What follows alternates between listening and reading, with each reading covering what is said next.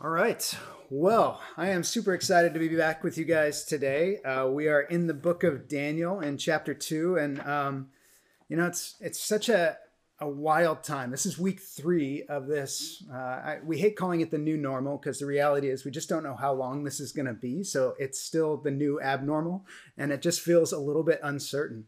Uh, lives are changed, and some lives are are changed kind of permanently. I, I, we got word this week that a uh, couple in our church is going to go through with their wedding, and uh, they're getting married on Wednesday. And we're so excited for Armando and Liz that they get to uh, join together in marriage. Can you imagine? Just think, 25 years from now, what it'll be like to tell the story of your wedding day in the midst of a um, a virus-induced exile. It's it's quite a thing. So I'm very proud of them and really excited for uh, the life and and the marriage and it was just a reminder to me, even hearing that news, of how much more important uh, the marriage is than the wedding. Uh, the wedding is a huge celebration, and we're so uh, we love weddings. But the fact that they are uh, getting married, it just it's such a picture of God's faithfulness, and was so excited to hear that.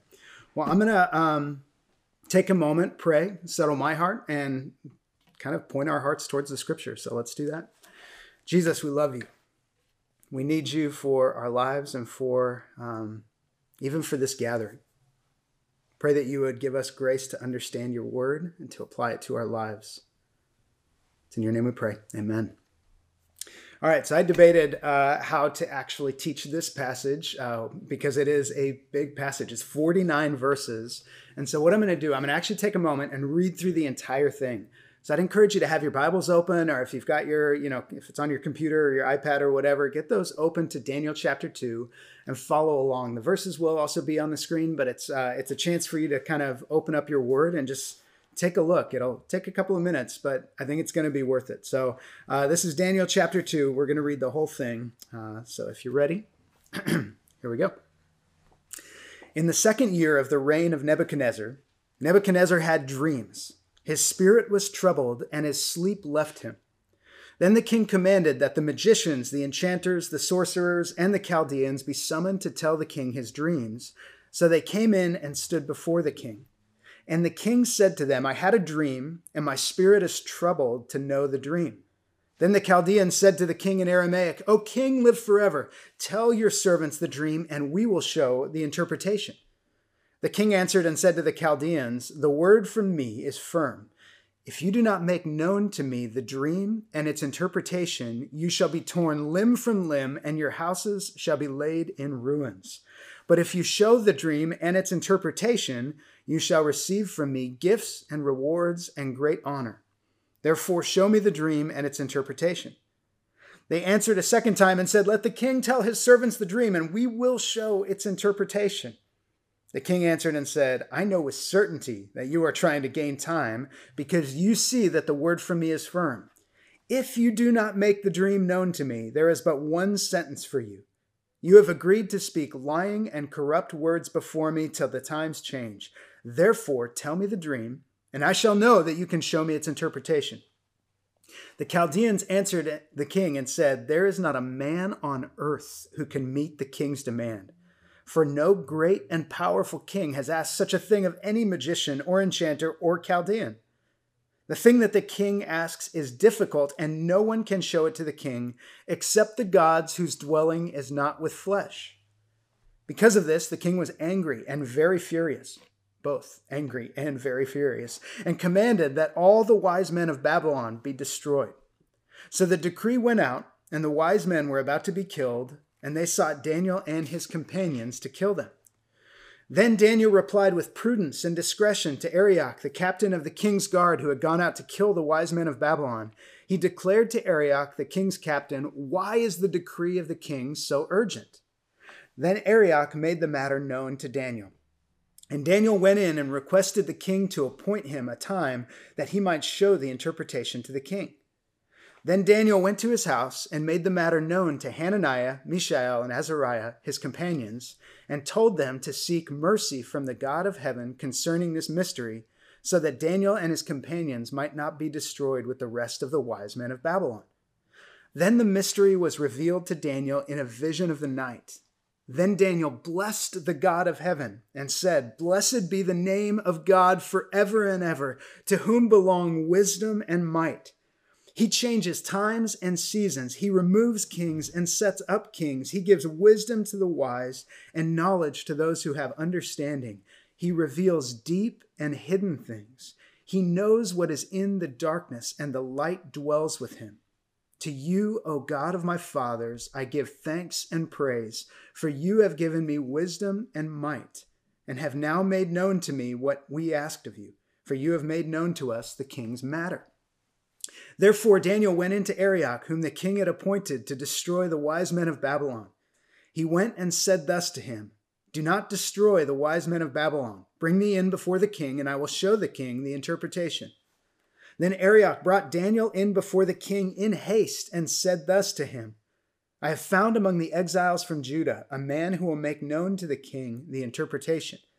The king declared to Daniel, whose name was Belteshazzar, Are you able to make known to me the dream that I have seen and its interpretation?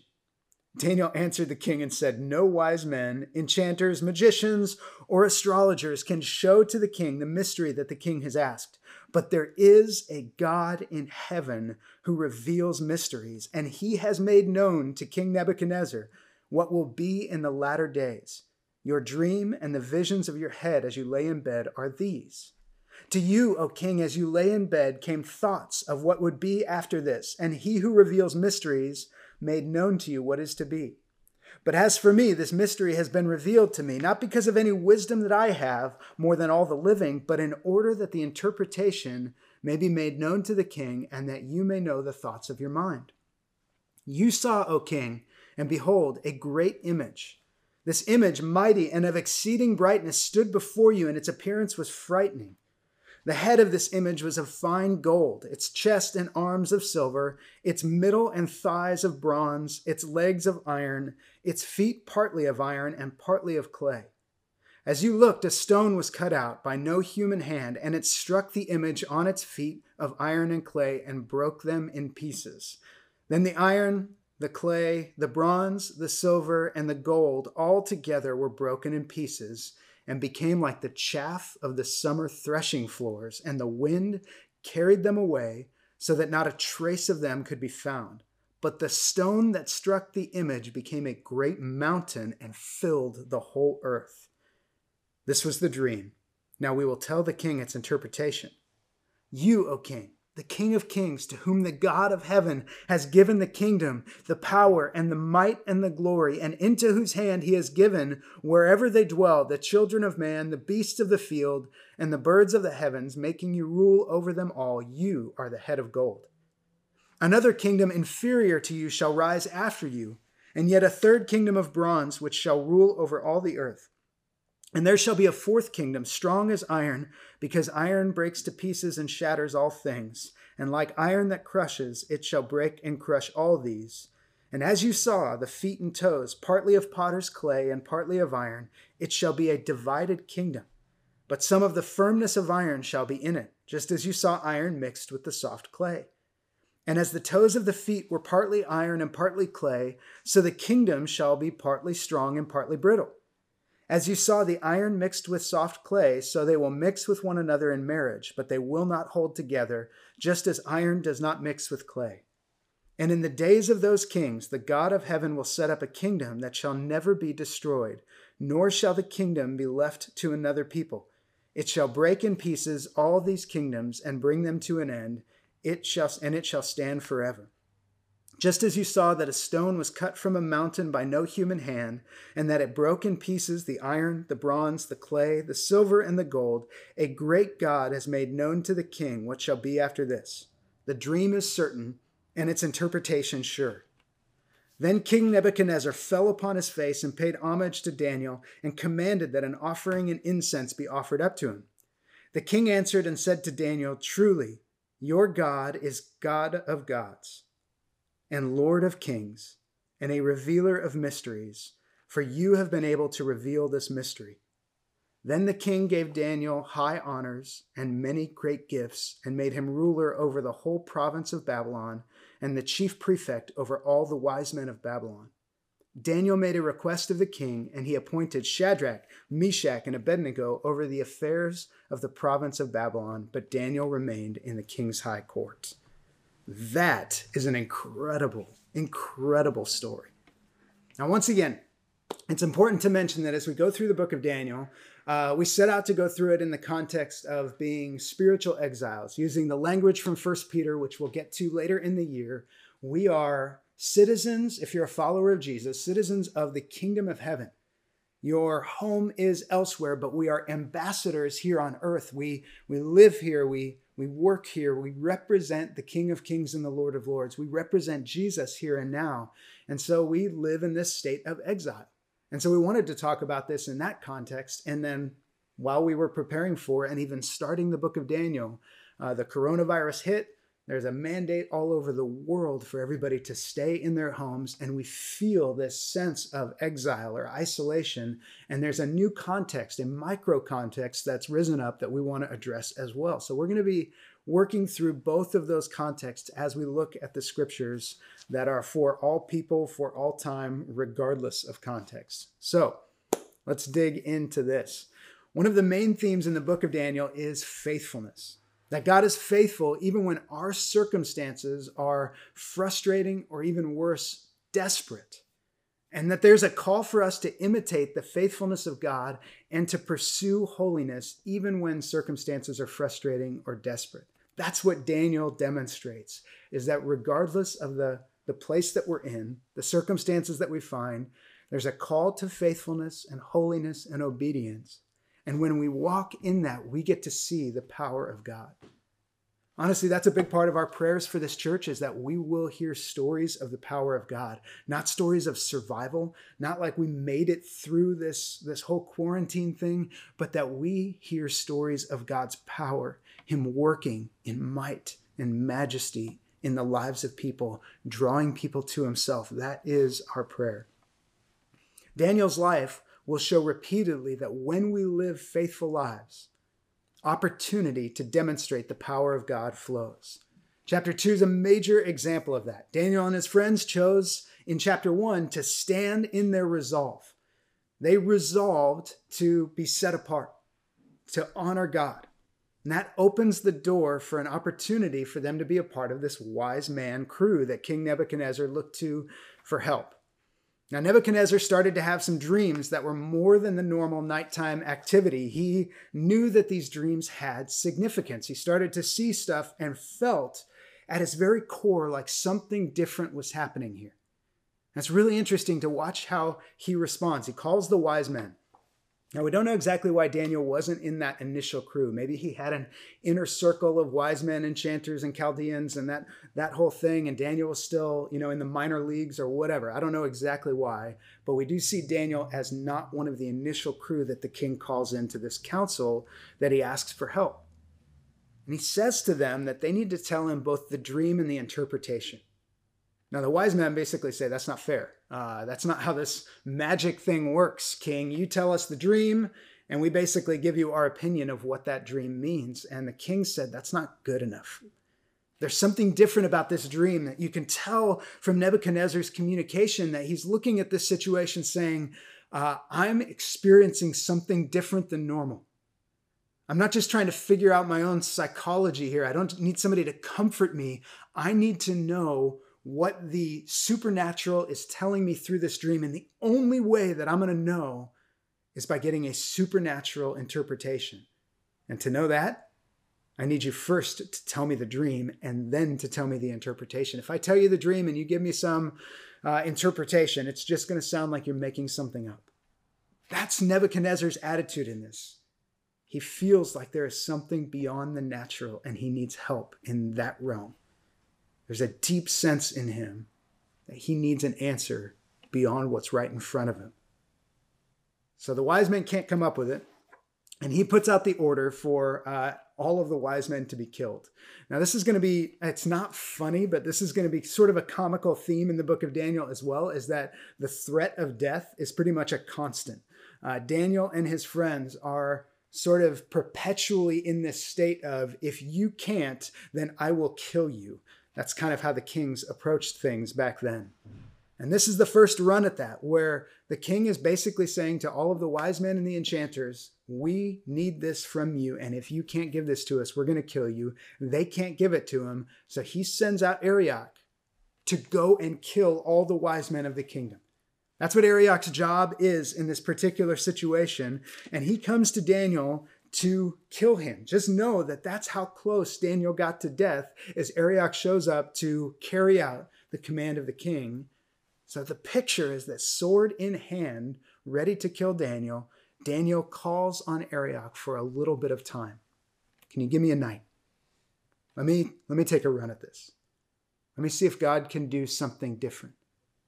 See, Daniel knew that God is faithful and good, that his promises are big, bigger even than Daniel's life, his lifetime, his particular context. God is bigger than that. And he says to Arioch, I want to I want to take a run at this. So Daniel requested the king to appoint him a time that he might show the interpretation to the king. That's verse 16. So Daniel goes to his house and talks to his roommates. This is like the original frat house. Daniel, Shadrach, Meshach, and Abednego, they all live together in a house, and their house, I apologize for calling it a frat house. It's more like a prayer house. That's probably better than a frat house. They go, and Daniel says, Guys, I need you to get to work praying for mercy while I go and hear the vision from the Lord.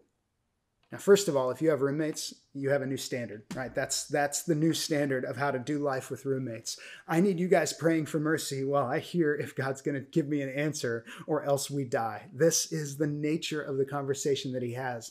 And I love that he has these friends with him, this core group that's walking with him in community, ready to pray for this moment where Daniel needs to hear from the Lord.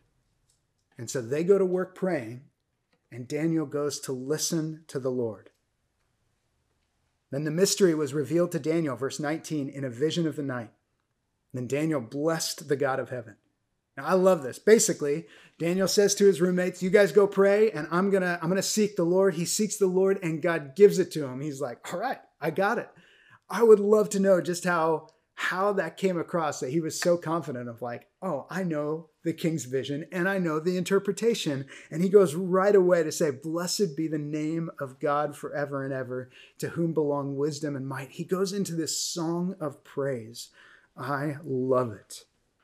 So there are a few things that we need to learn from this. Four things, in fact. Okay, these are things that we need to see. First, God presents opportunities for faithfulness. These usually come in the form of challenging circumstances. Opportunities for faithfulness come in the form of challenging circumstances. It's a chance for you to have resolve, to stand in faith, to be obedient. And that doesn't come in easy times, that comes in hard times. God presents these to you as opportunities. As we see in the life of Daniel, we see in the life of Joseph, we see in the life of Moses, we see in the life of Abraham, these are often at the hands of people doing evil. They're often in incredibly difficult circumstances that God takes those circumstances and he presents his people with an opportunity for faithfulness. So that's the first thing we need to see. The second thing, when we are faithful, God gives us more opportunities for faithfulness here's it's sort of like I, I'm a Gen Xer, so we had choose your own adventures when we were growing up. We had these books where you would read, you know, five or six pages, and then it would say, if you want this, go to this page, or if you want to go this storyline, go to this page. And you would basically just navigate your way through a book. And here's how God is presenting this to us is that when you're faithful, you open up door A, or if you're unfaithful, it opens up door B. But every time we're faithful, we walk into more opportunities for faithfulness. That's the way that God works. He increases the opportunity for us to demonstrate faithfulness to Him. This isn't a one and done thing. We don't just do our obedience once and say, Did it, Lord, I'm done. He opens up more opportunities for us to walk by faith and to be obedient. Third thing, when God gives us opportunities for faithfulness, we are to go back to Him for help. Now, this is sort of a gospel reality that we need to be aware of. Uh, the story here is not Daniel. The story in your life is not you. The story in my life is not me. It's God's power and presence in me. That's what we're here to demonstrate. That's what we're carrying is God's power and God's presence, not our own greatness. It's not an opportunity for us to shine or to be a superstar. That is not the story that we are in. So when God gives us opportunities for faithfulness, we're to go back to Him for help. Daniel goes and seeks the Lord. He already had 10 times the wisdom of any other person in the kingdom Yet he goes to the Lord and says, I need to hear from you.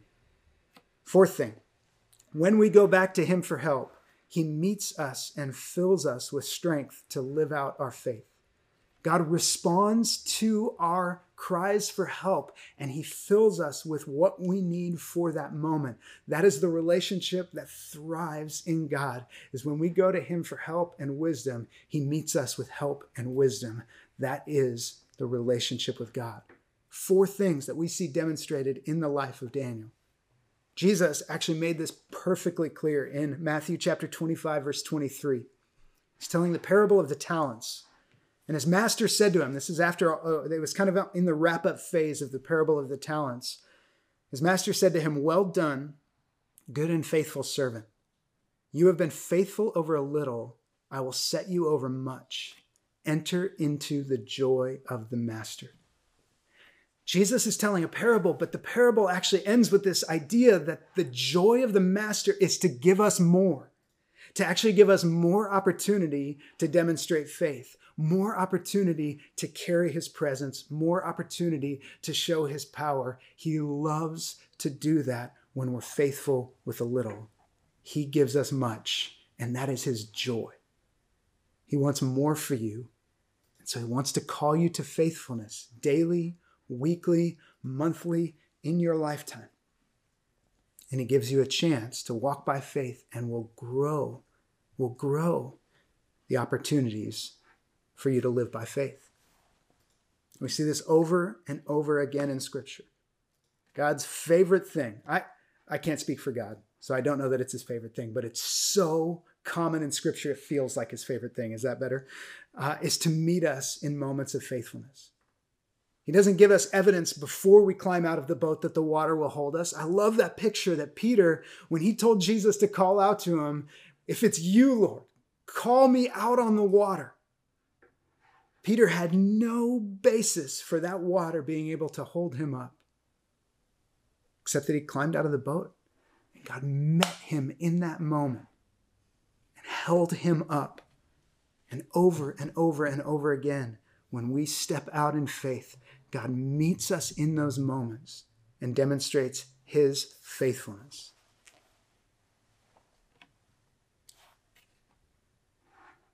So God reveals the mysteries to Daniel, but the story doesn't end there. There's still a huge task ahead, and that's to go and tell a king who has all the power in the world uh, that his kingdom has an expiration date and that it's not going to go well for him. Now, I just want you to think about this. Daniel was under the threat of death once, and that was when Arioch came to his house with a sword uh, to put an end to his life. And now he's about to take the extra day that he's gotten to go into the king to tell him an interpretation of a dream that basically says, Your kingdom is coming to an end. And he has the potential to die for that message as well. He could have shied away, he could have ran away, he could have come up with something else. He did none of those things. He knew that God had something that he wanted him to do. And so he takes this directly to Nebuchadnezzar. Now, the dream is a profound one. This is a quote from a, a scholar named Bryan Chapell. Um, he says this Nebuchadnezzar's kingdom was to be divided, it was to be replaced by one kingdom after another. Nebuchadnezzar's golden rule in Babylon would be succeeded by the rule of the Medo Persian Empire a silver era not quite as lustrous, which would be conquered by Greece, an empire of great strength like bronze that would nevertheless shine less brightly, which would be succeeded by Rome, an empire of iron and clay, strongest of all initially, yet eventually made of many different entities that could not hold together. Now, God will expand on this revelation later in the book of Daniel, but the dream and its interpretation is one that's kind of baffled historians and scholars for generations. Did God really reveal the shaping of Western civilization to Nebuchadnezzar before it all happened? It's so stunningly accurate that skeptical scholars say that the book of Daniel must have been written in the second century because there's no way he could have known how things would unfold like that. That's how accurate what he is bringing to Nebuchadnezzar proved to be over time. Now, this is God's way of demonstrating his power and his sovereign goodness to Israel and through Israel to all nations. I'm bringing through my faithful exiles a message of the future of humanity. And you're going to reveal it to the most powerful man on earth. See, kings and kingdoms will ebb and flow, but the story ends with God setting up a kingdom that will never be destroyed, it will stand forever. That future kingdom will be a theme that runs through the book of Daniel, and it's God's way of giving hope to Israel to declare to them his future plans. Remember Jeremiah 29 11. For I know the plans I have for you, declares the Lord, plans for welfare and not for evil, to give you a future and a hope. Now, I want you to think about something pretty wild. When Jesus comes and he starts preaching, the very early message that he started to preach was called the gospel of the kingdom. See, Israel had heard this prophecy from Daniel that God was going to set up a kingdom that would not be destroyed, and that was the message they were waiting for. And Jesus starts to preach the good news of the kingdom, and he's referencing this right here and now when he starts to preach that the kingdom that was being set up by God, an eternal kingdom, was being set up in their midst by the presence of Jesus, the incarnation of the Messiah. I love how God's story ties together, it is incredible. So we, we know that Daniel's not out of the woods. He shares this revelation with Nebuchadnezzar. And you can imagine that no world leader would like to hear that his kingdom is going to be replaced four times over and then smashed by God. That is not an encouraging message. But Daniel's trust is not in his ability to manipulate facts to ensure his survival. In fact, Daniel's trust is not in his survival at all. His trust is in a God that is big and powerful and good. Think about it this way in the same dream that God is revealing something humbling to Nebuchadnezzar, there must have also been a pit in Daniel's stomach. his desire for vengeance, his desire to see Nebuchadnezzar overthrown by God, his desire to see Israel on the throne of all things is in the distant, distant future. That his lifetime, Daniel's lifetime, will not see the coming eternal kingdom. Daniel was going in, and at the same time that Nebuchadnezzar was hearing a message that his kingdom had an expiration date, Daniel was hearing a message that he is in exile for the long haul. And this is where we as exiles need to have a perspective that is eternal, one that, that goes beyond our lifetime. When we hear something like Romans 8:28 that said God is working all things together for good, for, for many of us, sometimes we're, we're, we're living like the sitcom life where everything is going to wrap up in 22 minutes and just be finished off with a perfect bow. And we're able to, to end our day or our week or our life in a very satisfying manner. We know that the end of all things is God's glory. Daniel prophesied here that the end of all things is God's glory. But the road to get there that Daniel saw in his prophecy is a difficult one and one in which Israel is going to be tossed around. Just think about this Babylon, Medo Persia, Greece, and Rome all occupied Israel. They all had authority over Israel. Israel was not the story. They were under one of those kingdoms for generation upon generation upon generation. This message is one that might seem hopeless for Israel, but they had an eternal perspective. And so, therefore, it's not hopeless. My God stands for eternity. That's the message of hope. Kings and kingdoms are going to ebb and flow, they're going to come and go, but my God stands forever. And that's the story that I'm in. Can we live with that perspective? That even if our lifetime doesn't see the most satisfying end from our perspective, can we walk in faith that God's story is bigger than ours? That my contribution And my participation is about something much bigger than me and my life and even my choice outcome.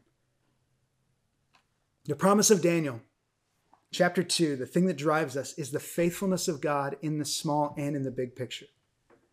It can be one thing to just say, you know, kind of like, hey, put my life on the altar, Lord, which we'll get to that in just a minute. Put my life on the altar, Lord. You don't need to provide anything for me. Just take me, have my life, and, and use it for your glory. And I think God responds to those things in a, in a powerful way. But we also see God provide for Daniel in a huge way in that moment. It might not have meant that Israel rose to power, overthrew Nebuchadnezzar, and God sat on the throne of all of earth from that moment forward.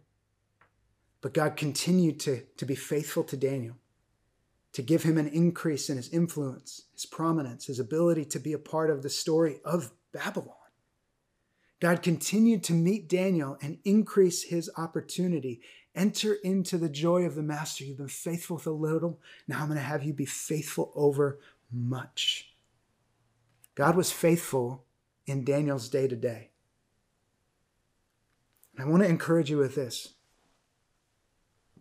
When we walk by faith, God meets us in those places and we see his power and his faithfulness in the day to day. When you walk in obedience to God, you are going to see his power. It's what he does. You get to experience his presence, his spirit in you, ministering to you, challenging you, shaping you, and then overflowing out of you into the lives of others to bless, to show mercy and grace to, to lift up and encourage and to demonstrate the power and the goodness of God. God will meet you in the day to day. Also, He has a big picture that He is working towards the restoration of all things, the redemption of humanity. God desires that all would be saved, all would be saved and come to the knowledge of the truth, that none would be condemned. That's his stated desire, and he's invited you to give your life to participate in making that happen. Paul says this in Galatians 2:20. I say this verse a lot, but it's really important for this message. He says, "I've been crucified with Christ." And it is no longer I who lives, but Christ who lives in me. The life I live now in the flesh, I live by faith in the Son of God who loved me and gave himself up for me. Paul's saying, Look, my life expired. I had nothing. I was dead in my trespasses and sins. My life was going to come to a screeching halt at the end of its physical existence. And then through Christ, when I died with him, new life was breathed into me.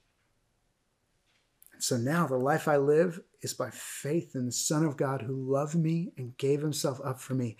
That's what Daniel was doing. He was living the Spirit of Christ. He had been crucified with Christ.